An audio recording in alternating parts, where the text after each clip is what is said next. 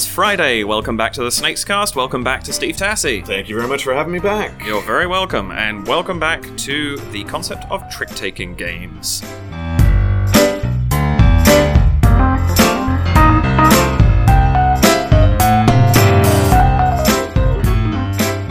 So I'm just going to dive straight in there. I want to talk about Illimat. Uh, Yes. Listeners who heard the uh, games based on literature episode will remember me mentioning this as a little side thing. Uh, it was the game that uh, the Decemberists uh, invented the imagery of the game when they were taking uh, photographs, promotional photographs of one of their albums, and then six years later had Keith Baker turn it into a real game, which you can now go out and buy. And it is trick taking. So again, it's trick taking, which means I haven't played it. You have, Steve. Tell us about it. I have played it once. Uh, it's an interesting game uh, that uh, in it has a backstory. I mean, it's a fairly standard trick taking game in a lot of ways, but it's a game that gives you a theme. Right. Uh, you are um, sort of uh, 1920s ish uh, occultists, uh, and the game is designed to let you sort of prove your your dominance over the other uh, practitioners of the spooky arts nice. uh, and um, it uses more than just cards. It has a board element to it as well because uh, it's played on a, a square board. The version that I was using uh, was from the Kickstarter, and so it was a it was a fabric uh, painted mat. Nice. Um, so I don't know what the what the components of the the retail version Sure. are like. Uh, but so it has a it has a a, square board uh, with a central area that you you put the box of the game on.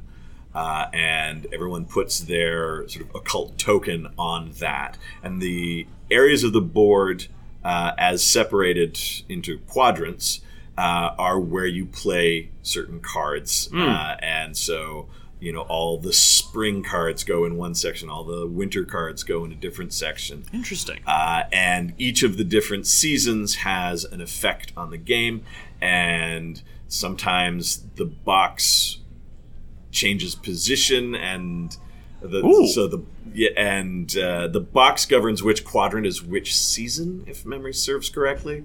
Uh, and so you can you can rotate the box uh, and cause things to now have to get played in different parts of the of the playmat. You score points for the tricks that you take. You score points for bonus cards that you get. You score points for if you still have your totem at the end of the round, and if you have other people's totems, I think you get points. And then uh, on each edge of the playmat, each player has their own unique score track, and if you get to the end of your score track, you've won the game. Ooh, I like the sound of this. Yeah, it's a neat one. It also sounds like something where the physical, like the, we talk about moving parts of a game, sort of meaning everything that's moving, but the physical moving parts in this sound really interesting. It Yeah. sounds like it's quite a visual uh, experience. Yeah, it, it's it's got a great aesthetic. Uh, it, it looks nice, and uh, yeah, it's a it was a neat game. It makes sense for a game that's kind of come out of uh, being a visual originally uh, and having been turned into something else. Nice. I will have to look this one up. Yeah, one It of our gurus, Scott, is uh, he was the guy who got it and introduced it to me. I will be messaging him to try it out. it also occurs to me, just as listening to you talk about that, that trick taking seems to me to be a very logical mechanism to use for games that are about vying for power. Yeah, yeah. Like I could imagine, I've I've never played something like Diplomacy or Game of Thrones, but I could see scenarios where there's some sort of council where trick taking would be a very very sort of uh, logical thing to use because of that concept of I am playing a thing blind into a um, Yeah. pot to begin it all, and I've put my card on the table very literally yeah, and then everybody else kind of plays around and it depends on how much they want to pitch into this one that kind of thing absolutely. I feel like there's a theme there that maybe I'm sure there are games out there, and listeners, please tell us if there's something you've played that uses this because you know we're not that aware of it. And actually, when I was speaking to different people to see who would like to come and, and talk on this podcast.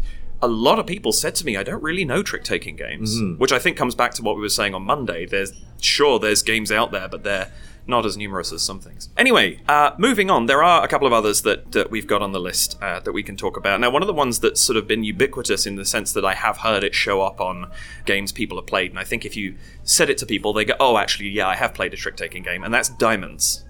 Uh, this has been around for a few years, and I think has it, it I underst- I haven't played it personally, but my understanding is its ease of play makes it accessible in the way that perhaps those old French deck card games, uh, you know, the traditional Yeah, card deck were. yeah. Diamonds is quite straightforward. It's from uh, Stronghold Games. Uh, I got to demo it at Gen Con a few years ago. Mm-hmm. It uses a fairly standard set of cards.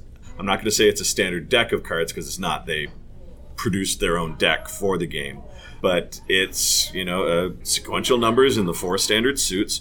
Where the game uh, adds is each player has a screen that is their vault, and the game uses gemstones. Each different suit, if you win a trick with that suit, that gives you the ability to do an extra action. right. Uh, so, like, just winning the trick lets you take gems and put them in front of your vault.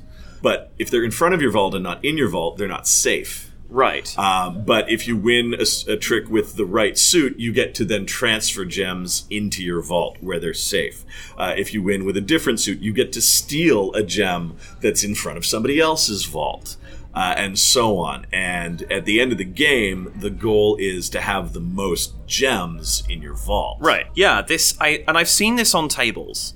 And it has that simplicity, but it also has those few extra elements that take it beyond just a regular deck of cards because the suits are doing their own thing. Yeah. Which I think is kind of cool. I like trick taking games that give you a bit of a reason to be doing what you're doing. Sure. Like uh, I played a ton of euchre and hearts in high school uh, and in university, and you know that was a lot of my free time between classes was playing those games, and I love them. But I like a game that you know makes you bank robbers or uh, makes you snake charmers or uh, weird occultists, whatever it is, something that gives you a theme uh, that that tells you why you're doing what you're doing and why you might be playing the cards that you're you're playing. Right. And it seems to me interesting. I'm just looking at the top 10 games on Board Game Geek that are trick taking by number of reviews, and therefore, presumably, by number of people that have played them who are on the site. And it seems like themes are few and far between because we have Tichu, we have Wizard, we have the Great Dalmuti, uh, we have Diamonds, we have Haggis, Hearts, Bridge. Um, you know, none of these. There's Frank Zoo and the Bottle Imp, which seem to me to be the only two that, just on of, on first glance of a box cover, might have some kind of a theme to them, but I honestly don't know. But it seems to be something that isn't inherently present. Yeah, I guess for a lot of people, the trick taking mechanic just seems like an abstract mechanic, the way rolling dice and moving your stones in backgammon, Right. or placing your pieces uh, in Othello or in Connect Four. It seems just an abstract thing. There's no reason for why you're doing those actions other than because that's what the game is and you want to win the game.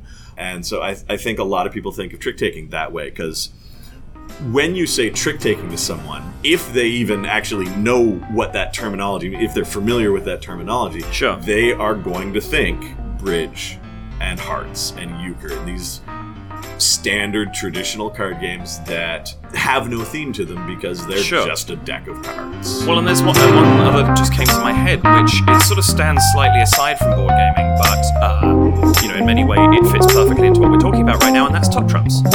Uh, Top Trumps is inherently trick taking. If you are playing the game of it rather than just you know, collecting the cards, but again, you know, the only theme is in it's the it's it's sort of the equivalent of getting a deck of cards that has a uh, you know a design on the back that is you know like the the Cthulhu bicycle deck that is just a deck of cards that has tentacles on the back of it, but is otherwise a deck of cards. Top mhm. trumps is just facts about cars, about you know sports players, whatever it happens to be, and the theme is in the design, but not in the gameplay itself. right.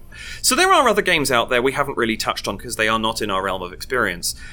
And I think that it reinforces what we've been saying. I think trick, let, let's have some more trick taking games out there that spread out into the hobby field a little more. Mm-hmm. You know, make something of another game that involves trick taking maybe as a part of it. Maybe you have to buy the cards that you then use. Mm-hmm. And I There's, even, there's a lot of room for it to get toyed around with. Yeah. Uh, in ways that we either haven't seen or just for whatever reason are in games that we haven't played yet. Yeah, very much so.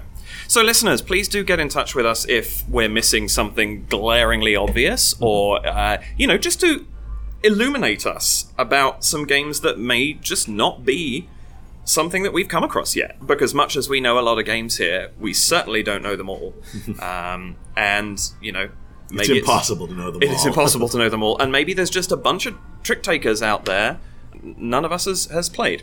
But for now, that's going to be all that we have time for this week. Thank you very much indeed to Mr. Steve Tassie for coming on and talking about trick takers this week. My pleasure to be back. You can get in touch with us at podcast at snakesandlattes.com if you would like to talk to us about trick taking games, to say hello, to further the discussion on anything that we've talked about here on the podcast. Uh, please do get in touch. The Snakes Cast is produced by Dax Audio and music is provided by Ben Sound. Tune in next week when we are going to discuss Canadian games. That's games by Canadian designers. The opinions expressed on the Snakes Cast are those of the presenters and guests and nobody else's. See you next week.